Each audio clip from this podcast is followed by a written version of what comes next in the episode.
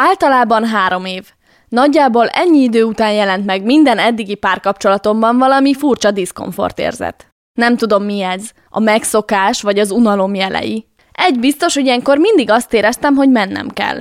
És eddig mindig így is történt. De miért gondoljuk azt, hogy a következő szerelemnél nem lesz egy ilyen pont? Nem hiszek az igaziban. Szerintem már minimum három olyan pasival találkoztam, akivel le tudtam volna élni az életemet. Csak aztán valahogy az imént említett okok miatt mégsem. Pedig tudom, hogy nem várhatjuk el, hogy évek után is ugyanolyan izgalmas legyen minden, mint a legelején. És az összes ilyen közhelyet hallottam már, de akkor is érdekel, hogy vajon mi lehet egy tényleg jól működő hosszú kapcsolat titka.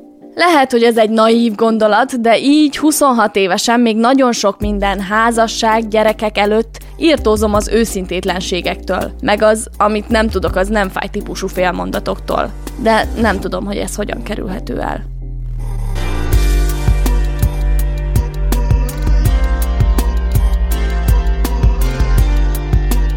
Őszinteség, monogámia, szabadság, féltékenység, szerelem. Mindenkinek megvannak a saját élményei, és van véleménye ezekről a fogalmakról, érzésekről, állapotokról.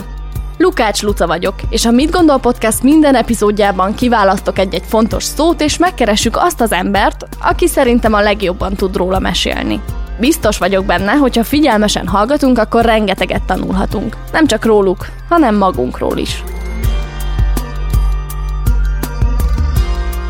Ebben az epizódban Nagy Pál Orsi a vendégem, akit a monogámiáról fogok kérdezni.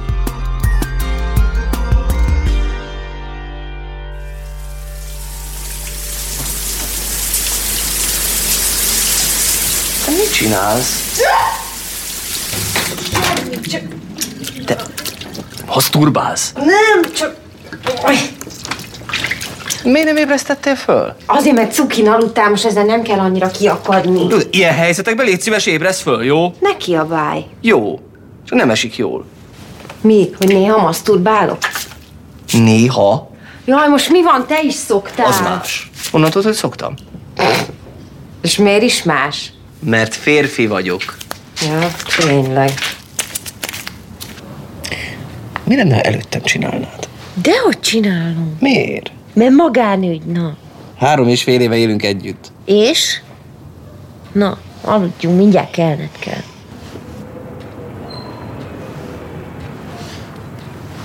Mire gondolsz közben? Rád. És te? Rád. Így görbülj meg. Így görbülj meg.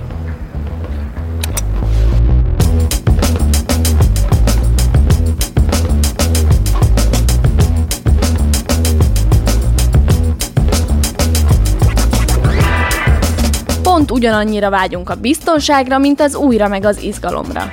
De hát a lepkék meg elég hamar felszívódnak a hasunkból. Egyes kutatások szerint az ember alapvetően monogám, de csak egy bizonyos ideig. Átlagban úgy 3-4 évig. Aztán, hát igen, tudjuk, hogy mi szokott ilyenkor következni. Szakítás, vagy hűtlenség, vagy meg kell tanulni ellenállni a kísértésnek. Ne értsetek félre, én sem tudom, hogy mi a jó út. Eddig csak monogám kapcsolataim voltak, és egyáltalán nem vagyok biztos abban, hogy képes lennék egy nyitott kapcsolatban élni. Viszont ha a vállási statisztikákat nézem, akkor azt gondolom, hogy van valami hiba a rendszerben. Talán eljutottunk arra a pontra, hogy már lehet beszélgetni, és átgondolni azokat a társadalmi modelleket, amik szerint felnőttünk. Nagy Pál Orsi Nyitva című filmje, amiből az előbb is egy részletet hallottatok, pont azokat a kérdéseket teszi fel, amiket én is megfogalmazok magamnak. Vagy a pasimnak. Egy teljesen átlagosnak tűnő pár, akik próbálnak tenni valamit a szürke hétköznapok ellen, és ezért elindulnak egy úton, és új dolgokat próbálnak ki. De ami talán a legfontosabb, hogy elkezdenek őszintén beszélgetni a kapcsolatukról. Ha valaki filmet csinál valamiről, akkor biztosan sokat tud a témáról. Ezért is gondoltam, hogy Orsi jó beszélgető partner lesz, ha a monogámiáról van szó. Miért ö, akartál arról beszélni egy teljes nagyjátékfilmnyi időben, hogy nem biztos, hogy annyira élhető az a fajta monogám párkapcsolati modell, ami ebbe a kultúrába be van ágyazódva? Hát kérdőjelek dobódtak fel, fogalmazzunk finoman így. Igen, az ember arról csinál nagy játékfilmet, ami iránt szenvedélyesen érdeklődik, hiszen egy nagy játékfilmet megírni és megrendezni, ugye én írtam is, rendeztem is ezt a filmet, hát ez nekem egy ilyen 5-6 év volt. Szóval, hogy én, amikor elkezdtem ezt írni, mondom, hát most két évvel ezelőtt jött ki a film, tehát most már egy ilyen 6-8 éve korábbról beszélünk. Egyrészt körülöttem eléggé felforrósodott ez a tematika, tehát hogy nagyon hozzám nagyon közel álló emberek próbálkoztak nyitott kapcsolattal. Az addig monogám kapcsolatukat próbálták valahogy lazítani, fogalmazunk így, és ennek egy jó sokféle fajtája megoldása van, és én ezt nagyon közelről fogalmazunk, úgyhogy tűz közelből néztem végig, és hát nyilván bennem is megfogalmazottak ezek a kérdések, hogy mennyire természetes állapotunk nekünk a monogámia egyáltalán, mert hogy úgy tűnik, hogy ezzel a, az emberek egy jelentős részének komoly problémái vannak hosszú távon. Tehát, hogyha megnézzük a, a, mondjuk a világirodalmi, vagy akár a, a zenei kultúra, vagy a film és színházi kultúránknak a, tehát hogy a, a műveknek egy jelentős része szól arról, hogy valaki félrelép, vagy valakit megcsaltak, vagy valaki szerető lesz. És nyilván ez nem lenne ennyire gyakran téma, hogyha ez nem jelentene egy csomó ember életében egy komoly kihívást. Például az, hogy hűséges maradjon, vagy nem fogalmazódna meg benne ez a kérdés soha, az élete folyamán, hogy oké, okay, itt vagyok egy egyébként jól működő, úgy tűnik, hogy jól működő monogám kapcsolatban, de eltelik x év, és igenis jön valamiféle kísértés, hogy ilyenkor mi a teendő, és hát persze nyilván a hivatalos válasz az az, hogy szó se lehet róla, de közben meg azt látjuk, hogy Szóval nem, nem én, azt, én azt gondoltam erről, hogy, és most is ezt gondolom erről, hogy ha, ha annyira ritkán fordul elő, tehát, tehát hogy ahhoz, hogy meg kezdem ezt másképp, Szóval én azért kezdtem el ezen gondolkodni, hogy egyáltalán mi köze van a, az emberi nemnek a monogámiához, mert azt láttam, hogy túl sok mindenkinek okoz ez nehézséget. És szerintem az életünkben van egy csomó olyan dolog, amit, amit tehát hogy azért viselkedünk bizonyos módokon, mert ezt tanultuk meg. Tehát ezek társadalmi konvenciók, aminek mindenféle okai vannak, hogy miért kell így meg úgy viselkedni, és mostanában egyre többször van arról szó, hála Istennek, hogy egy csomó dologról kiderül, hogy ez nem is igazán jellemző például a nőkre, vagy például a férfiakra, hanem ezek csak ilyen társadalmi konvenciók, ha eleve így nevelsz fel valakit, akkor persze, hogy ezek a tulajdonságai fognak jobban kidomborodni, de egyébként ennek a biológiához nincs is köze, tehát lehetne akár másképp is csinálni, és más civilizációban, más kultúrában működhetnének ezek, ezek másképp is. És ugye monogámiával is ez van, tehát hogyha végignézünk a történelmen, akkor azt láthatjuk, hogy ez nem, nem volt mindig elvárás. Nem, hogy nem volt mindig elvárás, de hogy az a helyzet, hogy mondjuk van ez az emberiség, ami létezik 300 ezer év óta, és ennek a 90%-ában nem monogám kapcsolatokban éltünk, vagy léteztünk. Uh-huh. Szóval, hogy értem, hogy miről beszélsz, de visszahúzva a filmre, szerinted erről az egészről mit sikerült megfogalmaznod? Ezt én nehezen mondom meg, hogy vajon mit sikerült megfogalmaznom, mert de érted, szóval hogy ez nehéz, mert én írtam, én rendeztem, szóval nyilván rettenetesen közel állok az anyaghoz, és igaz már eltelt két év, és ez most már valamennyire, tehát kezd egy ilyen objektívebb rálátásom lenni a, a, a, a filmre.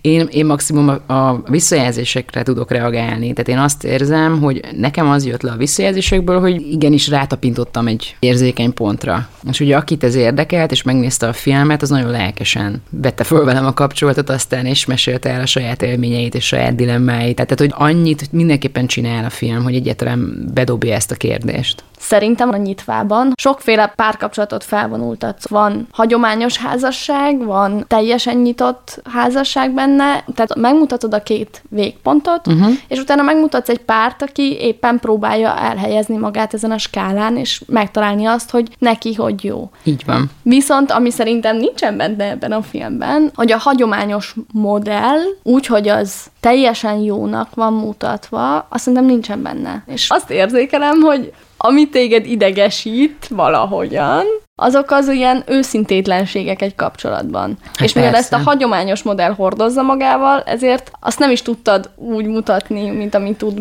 jól működni. Hát igen, valójában, ha, ha igen, tehát hogyha ezt most nagyon szigorúan veszük, akkor tulajdonképpen csak a nyitott kapcsolatot mutattam be úgy, mint ami működik. Pedig nem ez volt a szándék egyébként, de aztán valahogy mégis így csúszott el a dolog, hát nyilván ennek oka van. Valószínűleg éppen nagyon rossz véleménye voltam a, a nagyon hagyományos, nagyon monogám párkapcsolatokról akkor éppen.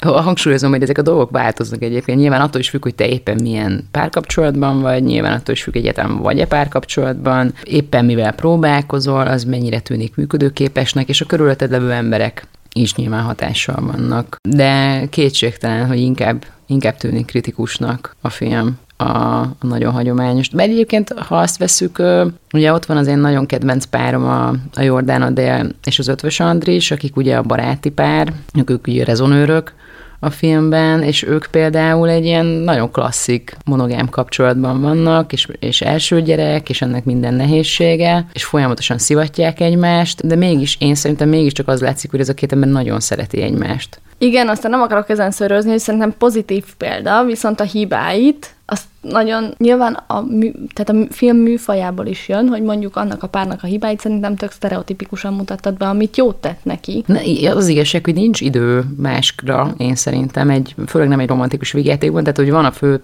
pár, velük lehet szerintem cizeláltabban foglalkozni, őket lehet részletezni, és mindenki más, az meg kicsit vastag a becsettel. Tehát őket kicsit sztereotipabban ábrázolom, egész egyszerűen, mert nem kapnak annyi filmidőt hogy lehessen ö, őket komplexebben ábrázolni. Ugye te írtad is a forgatókönyvet, hogyan álltál annak neki, milyen mhm. kutató munkát csináltál hozzá, és hogy annak mi lett az eredménye, szóval hogy mi volt a kiindulási pontod?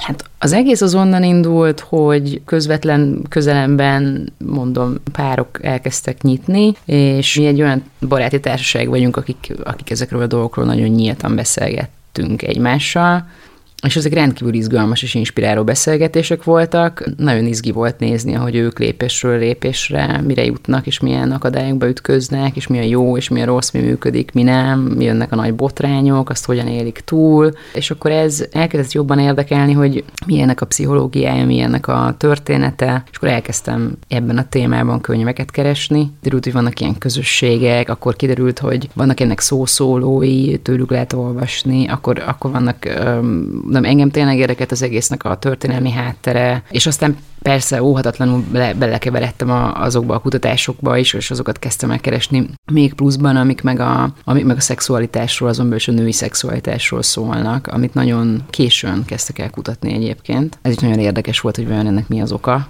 ugyanis egy ilyen húsz évvel ezelőttre értek be a nők. Ahhoz képest, hogy száz évvel ezelőtt egyetemre se járhattak, ahhoz képest idáig tartott, mire a nők eljutottak arra az egyetemi rangra, hogy nem csak az, hogy egyetemre járhatnak, meg mehetnek doktori képzésre, hanem vannak olyan pozícióban egyetemeken, hogy kijelölhetnek kutatási témákat, és kutatásokat vezethetnek, és az ő szemszögükből, a női szemszögből mehetnek kutatások, és óriási a különbség. Tehát minél több ponton jössz rá arra, hogy például tehát az, amit eddig gondoltunk a nők szexualitásáról, annak mennyire nagy részben igazából csak abból, abból fakadt, hogy ideig férfiak kutatták, és nem a nők, és egy tök más szemszögből, és az egy ilyen alaptétel, amit egy kicsit pedzegetek a filmben is, de nem nagyon megyek bele, mert nem nagyon akartam ilyen tudományos kutatás adatokat így bedobálni a nézőnek, de hogy az az eredeti elképzelés, amit már száz éve súlykolnak nekünk, hogy már pedig a férfinek az az evolúciós feladata, hogy minél több nőstényt termékenyítsen meg, a nőknek meg az az evolúciós feladata, hogy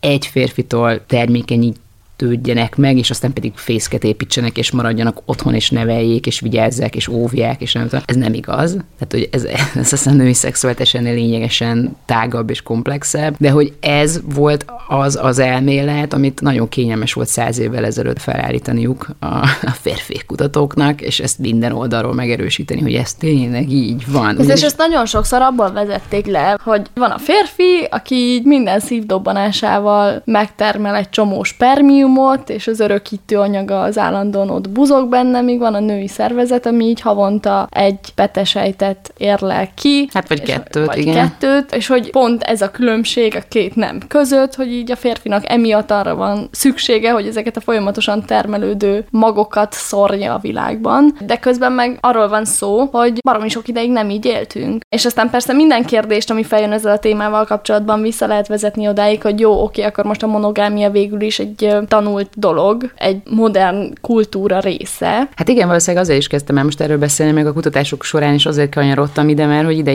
lyukadunk vissza. Tehát, hogy a monogámia az Igazából ez egy gazdasági dolog. Egyrészt, másrészt pedig egy férfi szereti bebiztosítani azt, hogy az utódot, amit nevel, hogy az az ő utódja. És ennek az egyetlen megoldása az az, hogyha a nőkkel elhitetjük, hogy ők nem szexuális lények, nincsenek is szexuális vágyaik, ők csak otthon akarnak maradni, és gyereket akarnak nevelni, és eszükbe ne jusson mással lefeküdni. Most erősen sarkítok, nyilvánvalóan, meg általánosítok, szóval egy ezt úgy látjuk, de hogy szóval igazából van egy, van ez az oldala, tehát, hogy ez, ez egész egyszerűen egy, egy ilyen férfi új önzésből jön. És, és erre fölépül évszázadokon keresztül egy ilyen hülye elmélet, hogy már pedig akkor a nők azok nem is szexuális lények, és ugye a férfiak, nem tudom, mi voltak ilyen mondások, hogy mi a férfiak, azok minden hatodik másodpercben szexre gondolnak és a nők meg biztos nem is. Vagy nem tudom, mi, mi esik jól, mi, mi, mi az, amit a nem pánikol be egy pasi. Hogyha megtudja, hogy egy nő is hat másodpercenként gondol a szexre, akkor az, az félelmetes. Az nem szexi, hanem félelmetes. Tehát itt megint bejön ez a kettős mérce, amit tényleg nagyon unalmas már, de hogy akkor persze megint elmondom, hogy nyilván, ha egy férfi nagyon sok nővel le tud feküdni, akkor ő egy hódító Don Juan, ha meg egy nő csinálja ugyanezt, akkor meg egy büdös rérongy. Tehát, hogy ez egy, ez egy brutál kettős mérce, és ez a mai napig megvan. Itt még nagyon sok mindent kell a fejünkben átállítani, de mindenkinek. Illetve az, hát, persze erről is nyilván megosztanak a vélemények, de hogy ha, ha, ha a dolognak a biológiai részét nézzük, meg az evolúciós részét nézzük, meg az emberi viselkedést, a pszichológiai oldalról nézzük, akkor igen, akkor az jön ki, hogy valójában az emberi nemnek a nagyja az egyébként nem igazán monogám beállítódású. Az nem azt jelenti, hogy nincs olyan, aki ne lenne full monogám beállítódású, fogalmazzunk így, vagy, vagy inkább, inkább azt mondanám, mert hogy ez is változik az évek alatt, hogy éppen hol tartasz az életedben, tehát hogy ez, ez, ez is mozog, ez sem egy állandó dolog, de hogy a, a én azt gondolom, hogy, hogy, hogy a többségnél alapvetően nem, nem annyira, nem annyira működik a monogámia hosszú távon. És de ez alatt az, hogyha te 20 évesen összejössz valakivel, akkor rendkívül nehéz azt elképzelni, hogy tegyük fel, hogy 80 éves korodig vagy szexuálisan aktív, tehát hogy te 20-tól 80-ig azzal az egy emberrel szexelj. És ha még azt is mondjuk, hogy nem 20 évesen házasodnak az emberek, mert nem házasodnak 20 évesen, nem véletlenül nem házasodnak 20 évesen az emberek, mindenki tolja ezt ki, mint ahogy mindent tolunk ki, mert hogy az életkorunk is egyre hosszabb, tehát ez arányaiban szerintem érthető. De még azt se, hogy azt próbáljuk meg elképzelni, hogy te 30-tól 80-ig, akkor tegyük fel, jó, 30 az egy ilyen, egyezünk ki, abban 30 évesen az emberek tegyük fel, megházasodnak, és akkor 50 évig te azzal az embere vagy, és senki mással soha nem fogsz semmiféle szexuális kapcsolatot létesíteni. Na most ez, ennek szerintem nem sok realitása van. Tehát erre két dolgot lehet csinálni. Az egyik az az, hogy azt mondjuk rá, hogy de, de ez így kell, hogy legyen, és, és, és muszáj, hogy ezt mindenki szépen tartsa be ezeket a szabályokat, és ennek nem szabad ellent menni, és aztán meg amikor tényleg jönnek helyzetek, akkor meg azt titkoljuk, akkor bűnbe esünk, és akkor kezdődik ez, a, ez az egész őrület a megcsalással. Vagy a másik, hogy erről megpróbálunk őszintén beszélni egymással egy párkapcsolaton belül, és kitalálunk valami fajta szabályrendszer rendszert. Na, és akkor itt kezdődik a nyitva. Tehát, hogy itt kezdődik az, hogy egy nyitott kapcsolatot nagyon sokféleképpen lehet megpróbálni működtetni, mert rögtön bele fogunk futni azokba a kérdésekbe, hogy egyáltalán mi számít megcsalásnak. Igen, hát és ez már egy következő. De, igen, és hogy nyilván a nyitvában is van egy csomó olyan pont, amikor jó, de akkor ez most már az új szabály, ez a 14 Jó, uh-huh. oké. Okay, igen, mert rengeteg, előbb-utóbb nagyon sok szabály lesz. Előbb-utóbb nagyon sok szabály lesz, mert előbb-utóbb nagyon sok helyzet lesz, Így ami, van. ami alapján szabályokat lehet alkotni. De hogy szerinted az, hogy monogám kapcsolatban élünk, vagy nem abban élünk, az mennyire múlik csak, és mennyire függ csak a szexualitástól? Hát ez nagyon sok mindentől függ. Folyton jövök ezzel, hogy milyen életszakaszban vagy. Hát eleve az egész szexualitás tematikához egész másképp állunk. Tizenévesen, 20 évesen, 30 évesen, 40 évesen, 50 évesen. Ez is változik, hogy ennek mekkora szerepe van az életedben, mennyire van előtérben, és azon belül mire vágysz változatosságra, és mindent ki akarsz próbálni, és jaj, de kíváncsi vagyok, vagy inkább már valami ismerősre, valami meghitre. Ez egyrészt egyéniségtől is függ, másrészt pedig az életed folyamán ez változik. Igazából az a szerencsés, hogyha két ember úgy tud összejönni egymással, tehát úgy tud egy párkapcsolatban lenni, hogy mind a ketten kb. azonos ponton tartanak ebből a szempontból az életüknek. Aztán meg utána a következő fontos dolog, hogy kéne tudni beszélni ezekről a dolgokról. Na itt, itt, itt aztán itt csúszik el mindenki. És miért csúszik el? Mert hogy nyitvában is az van, hogy vannak ezek a jelenetek, amikor a Fanni elkezdi előhozni ezeket a témákat. És valahogy így azt érzed, miközben nézed is, hogy jaj, ez most kínos. Vagy hogyha én lennék ebben a beszélgetésben, akkor ez most kínos lenne, és hogy mennyire abszurd, hogy inkább benne maradunk valamiben, ami nem biztos, hogy annyira jó, vagy így a kíváncsiságunk többet kíván, és közben meg valami hülye szemére miatt így képesek vagyunk ebből nem kilépni, és hogy ez hogy lehet másképp jobban csinálni, vagy hogy, hogy lehet ezeket kevésbé kínossá tenni. Nagyszerű kérdés. Hát itt, itt, itt jön be az, hogy egy, mi rengeteg mindenről nem tudunk igazán őszintén beszélni egymással szerintem. Nem csak a szexről. Egy csomó minden másról sem tudunk. Nem is tanuljuk meg. De mondjuk, ami a párkapcsolatokat illeti, igazán szókincsünk sincs. Például pont a szexel kapcsolatban szerintem a magyar nyelv nem sokat segít. Mert nem, nem, Szóval még nevén nevezni a dolgokat is nehéz. Eleve nehéz ezekről a dolgokról beszélni, nehéz kimondani, de ha még a szavak is bénák, mert vagy túl gyermetegek, vagy túl vulgárisak. Tehát ez a két opció van. Nagyon ritka az, hogy például egy nemi szervre lenne valami normálisan használatos szó. Tehát már, in, már innen van nehéz helyzetben az ember, amikor azt akarja mondani, hogy figyelj, én igazából azt szeretném, hogy te azt csináld, hogy mm-mm. De eleve szerintem nem tanuljuk meg azt, hogy hogyan kell ezekről a dolgokról dolgokról beszélni, de mondom, másról se nagyon. Igen, csak mégis annyira abszurd, hogy így, ha valakivel együtt éltek, látjátok egymást minden nap, minden helyzetben, látod őt vonzónak, látod őt egyáltalán nem vonzónak éppen. Szóval, hogy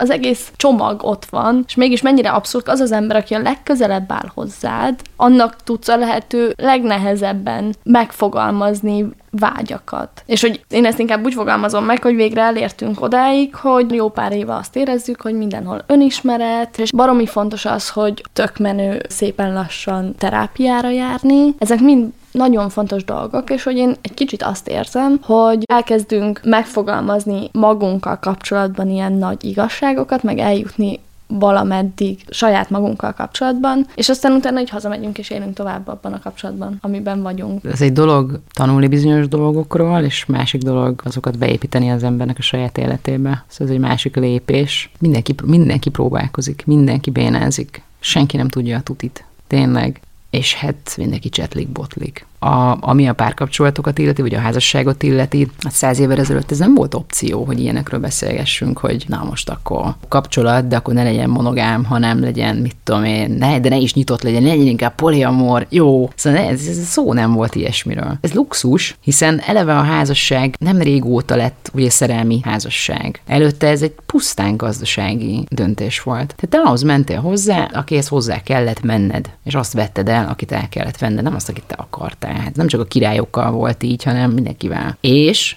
mit látunk mindeközben, hogy egyébként meg ezzel együtt működött az egésznek az underground vonala. Tehát, hogy volt a felszín, ahol mindenki nagyon tisztességes volt és monogám, és nem tudom, és akkor volt a másik réteg, ahol meg voltak a titkos légyottok, meg a titkos szerelmek, és ez volt a polgárok körében, ez volt a parasztok körében, ez volt az arisztokrácia köreiben, ez volt mindenhol. Ez valahogy így nem sikerült kordába tartani, de a, szabályok mégiscsak tök tiszták voltak. Most arra annyi a különbség, hogy most már szabályok sincsenek. Hát és az nehéz. Hát így pláne nehéz. Tehát elég nehéz úgy játszani egy játékot sok embernek együtt, hogyha közben nem ismerjük a játékszabályokat, illetve a játékszabályokat folyamatosan változtatni lehet. Szerintem teljesen el vagyunk veszve. De ez egy izgalmas dolog, szerintem ez egy nagyon izgalmas korszak, amiben most vagyunk több szempontból is. Én most azt gondolom, hogy a következő, mit tudom én, 50 évben itt most hát, ha kitalálunk valami másik megoldást. Annyira nagy a vállások aránya, hogy tehát most már, most már magasabb a vállások aránya, mint, a, mint, mint, mint azok, akik nem válnak el, és akkor utána még meg lehetne nézni, hogy akik még nem válnak el, ők egyébként egyáltalán együtt vannak-e.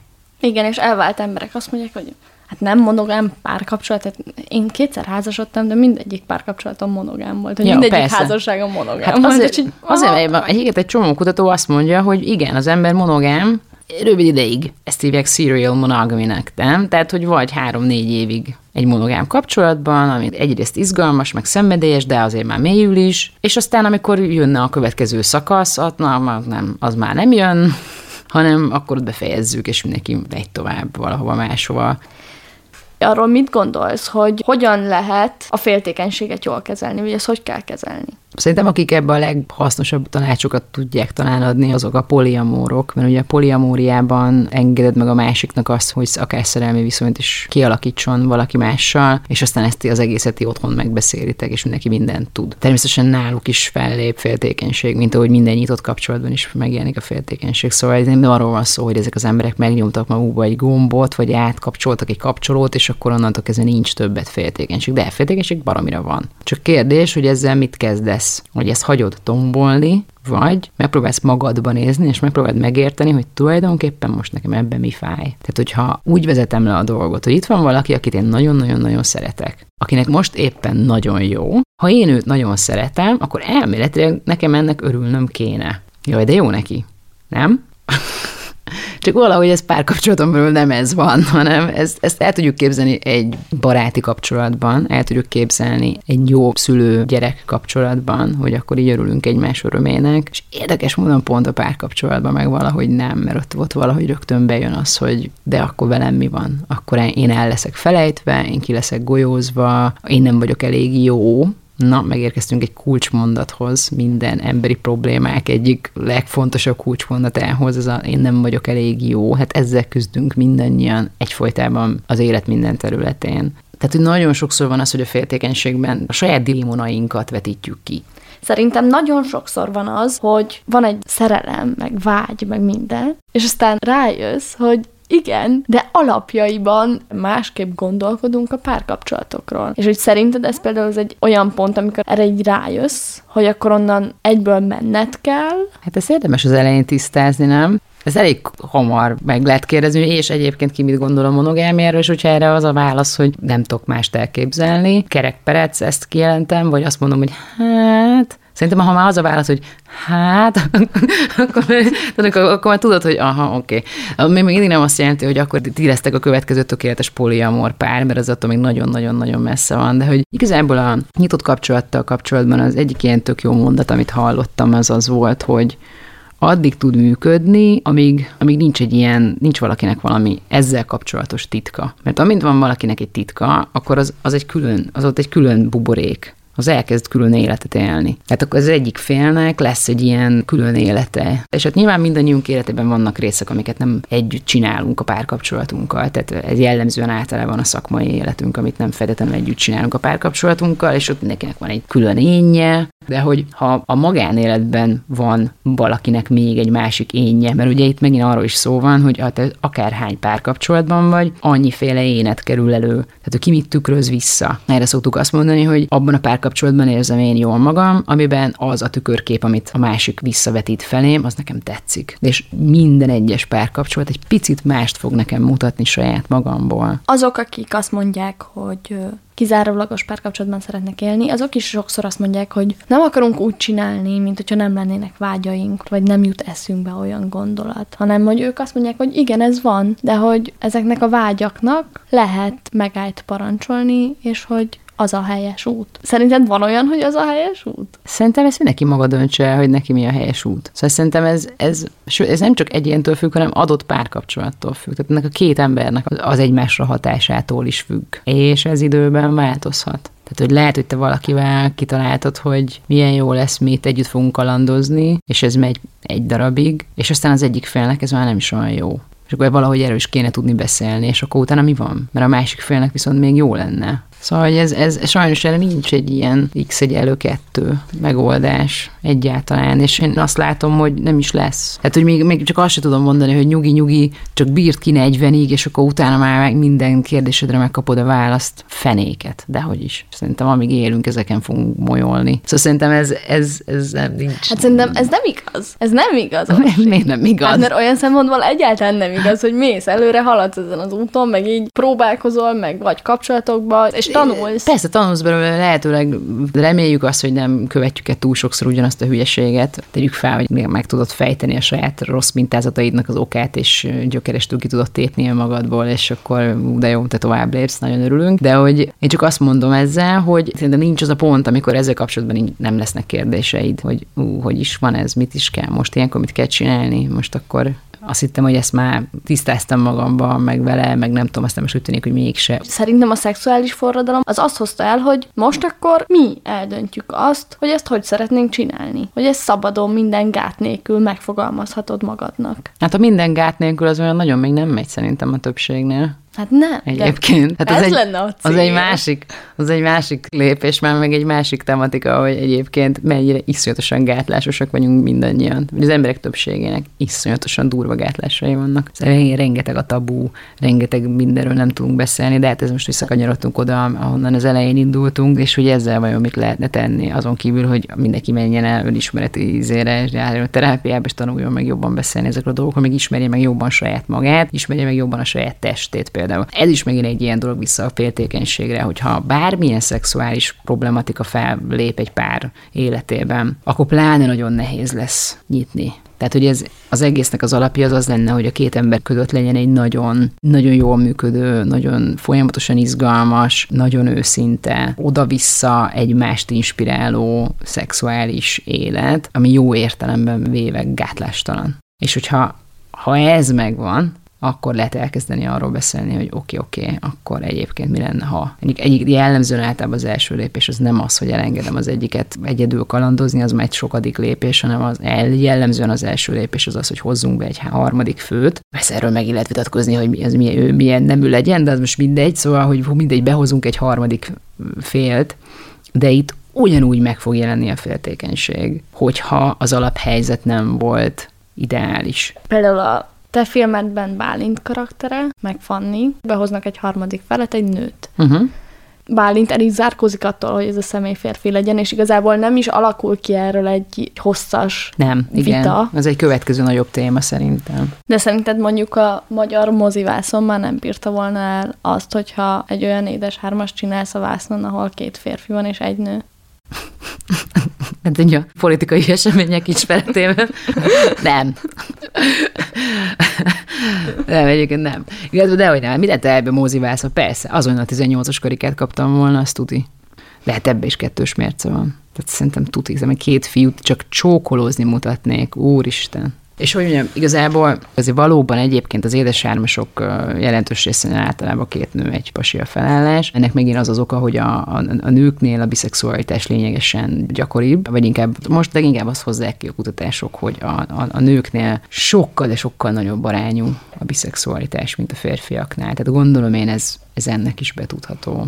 Hát, hogy, hogy a nők sokkal több mindenre föl tudnak izgulni, mint a férfiak. A férfiak aránylag tisztán belőhetők, hogy mire tudnak felizgulni, és az a durva, hogy a nők meg na, nagyjából mindenre. Tehát, hogy ez ilyen nagyon furcsa ezt a kutatást, ezt, ezt imádom. Tehát, hogy amikor megcsinálták azt, hogy a hetero férfiak, meleg férfiak, hetero nők, meleg nők mutogatnak szexi képeket, ki hogy reagál. Egyrészt mit mondasz, tehát hogy mit vallasz be, mennyire mondod magad szexuálisan felizgultnak, bizonyos képek láttán, ez az egyik mérés, a másik pedig az, hogy vizsgálják azt, hogy mennyit izzadsz, milyen az agyi működésed, tehát hogy a fiziológiai meg az agyműködést próbálják meg monitorozni, és ez alapján megnézni, hogy egyébként mennyire izgulsz fel. És nyilván az is érdekes, hogy mi a, mi a, mi a viszony a két mérés között. És akkor ebből a legnagyobb meglepetése ennek a kutatásnak az a magukat heterónak valló nőknek az eredményei voltak, mert nagyjából előtte kb. mindenki azt hozta, amit vársz tőle, hogy igen, a meleg fiúk azok elsősorban fiú egyedül, két fiú, ugyanez igaz fordítva a meleg nők, jó, hát inkább csak nő-nő, hetero férfi, csak férfi nő, és csak nő egyedül, és csak nő-nő, arra reagál, és a többire meg nem, és nagyjából megfelel ennek az, amit bevall, és az, amit mérnek. Na, és akkor jöttek a hetero nők, és ez alapján, a kutatás alapján az jött ki, hogy az ég egyet a világon mindenre reagáltak a mérések alapján, viszont bevallani csak a heterót vallották be, tehát az, hogy férfi, nő. Biztos voltál ilyen eseményen, én voltam, amikor van egy ilyen házassági évforduló mondjuk, és azt mondják, hogy hát igen, igen, de a házasság az munka. Uh-huh. Egy kapcsolat csak akkor működik, hogyha foglalkozunk vele. De konkrétumokban számodra ez mit jelent? Uh, hát az, hogy beszélni kell. És a beszélgetés alatt az őszinte mély beszélgetést értjük. Nagyon sokan azt gondolják, hogy ők tök sokat beszélnek egy párkapcsolatban, és hogy ez milyen jó, de ha ez, ez csak azt jelenti, hogy ti arról beszélgettek, hogy ki viszi le a szemetet, ki mit kell venni a boltba, holnap holva menjünk vacsorázni, a következő hétvégén melyikünk szüleihez menjünk át, nem most ne oda, ott már, na, ott már háromszor voltunk, most már nem. Jó, ez nem az. Ez egy együttélés menet. Meg ami nagyon gyakran előfordul szerintem párkapcsolatokban, hogy mindent készpénznek veszünk, hogy hát igen, ez persze, hogy van ő nekem. Ezért szokott ugye erre mondjuk az, hogy addig, amíg el nem veszíted, addig nem tudod, hogy mennyit ér. Ez egy általános emberi hiba, és hogyha erre sikerül saját magadat emlékeztetni például, és meg azt a kérdést föltenni, hogy igen, akarom én ezt még, mert ez a másik. Jó, ez nekem egyébként, hogy itt van a másik, ez a másik dolog, másik oldalról be, be, folyamatosan be kell csekkolni szerintem saját magadnál, és úgy egymásnál. És ehhez meg kell teremteni valami olyan helyzetet, ahol csak ketten vagytok, és tényleg tudtok ilyen dolgokról beszélni, és közben nem, nem tudom, nem az van, hogy épp közül rohanunk karácsonyfát venni, mert már máskor nincs rá idő.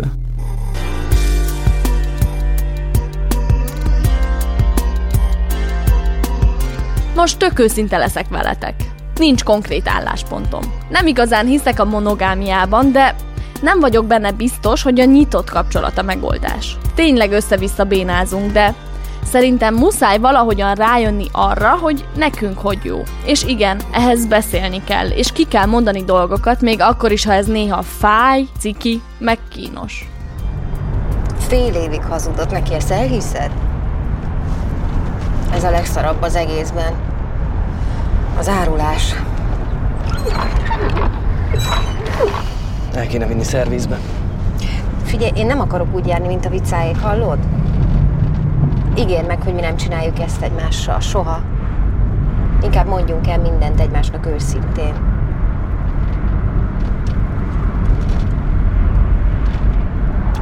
Így görbém.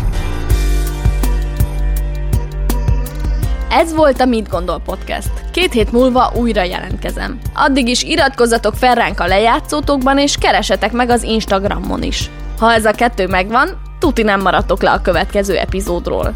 A műsort készítette Grögerdi a gyártásvezető, Szűcs Dániel zenei és utómunka szerkesztő, Obbágy Máté zeneszerző, Román Balázs kreatív producer és Hampuk Rihárd producer. Külön köszönjük a Megafilmnek, hogy használhattunk felvételeket a Nyitva című filmből. Én Luca vagyok, és a Mit Gondol podcastet hallottátok.